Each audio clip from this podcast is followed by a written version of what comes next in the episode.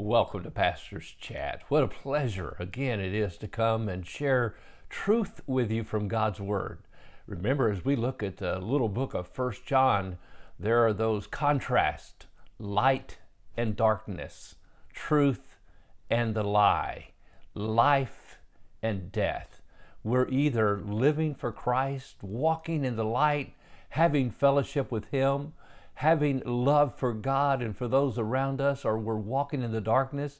And as this passage in front of us in 1 John 2 says, we're stumbling, we're deceiving ourselves, and we're even causing others to stumble, and we're blinded to really what's going on in the world around us. The person who's in an intimate relationship with God through Jesus Christ can see clearly what is happening, who God is, can live by faith, can enjoy a rest in the Christian life that only God can give through His Holy Spirit. Oh, that's what I want to encourage you with today. That's what John's trying to do in this book. He loves the Father, no doubt. He loved Jesus Christ. He was the beloved disciple. He knew what it was to have intimate fellowship with Him and have His eyes open and to see the way and the world the way God sees it and people the way God sees them. Now, as John writes, he says, I have written to you little children, because your sins are forgiven for his name's sake. Wow, we could camp there for a moment.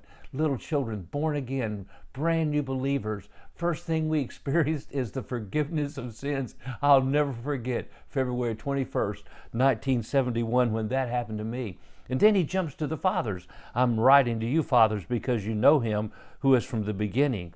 And so now we have from one end of the spectrum to the other, there's the little children, and then there's the fathers, the ones who produces children. And he says, these are those who are walking in maturity. I'm writing them to you because you know him who is from the beginning. I'm writing to you, young man, because you have overcome the evil one. I write to you, children, because you know the Father. And I write to you, fathers, because you know him from the beginning. And I write to you, young men, because you're strong. The word of God abides in you, and you have overcome the evil one, the wicked one. You've overcome.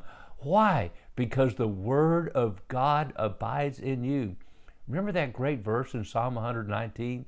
Thy word have I hid in mine heart that I might not sin against God. Yes, there are always going to be temptations around us. James chapter 1 says, When any man is tempted, don't let him say he's being tempted of God, for God tempts no man with evil. But every man, every person is tempted when he's drawn away from his own lust. Then when lust hath conceived, it bringeth forth sin, and sin, when it is finished, bringeth forth death.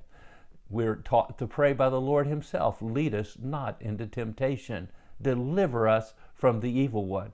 Now, John is writing, I've written to young, you young men because you're strong.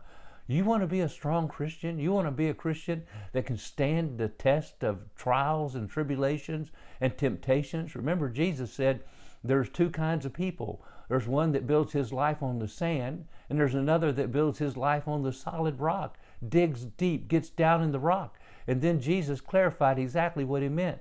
The person who builds on the rock is the person who hears the word of God and then obeys it. He keeps it. That's what John is talking about here. You hear the Word of God. You intake the Word of God. The Word of God abides in you. And when you do, you have the insight only God can give you. You know the difference between what is a temptation to lead you astray or a temptation that is coming from the evil one that is to overcome you, deceive you. And you know the difference to be able to say, Oh, God, help me. And you know the great temptation of pride to the, and that's what we're going to talk about when we get to verses 15 and 16. But right now, I want you to know, he says, no matter what level of spiritual maturity you're on, little children, children, young men, fathers, whatever level that is, you need the Word of God abiding in you. You need to know Him who is from the beginning, that is Jesus Christ Himself, and have that relationship with Him. And when you do, you can overcome. Oh, one of my favorite little uh, soundtracks years ago was The Overcomers. We need to be overcomers even today by the grace of God. God bless you and You have a wonderful, wonderful day.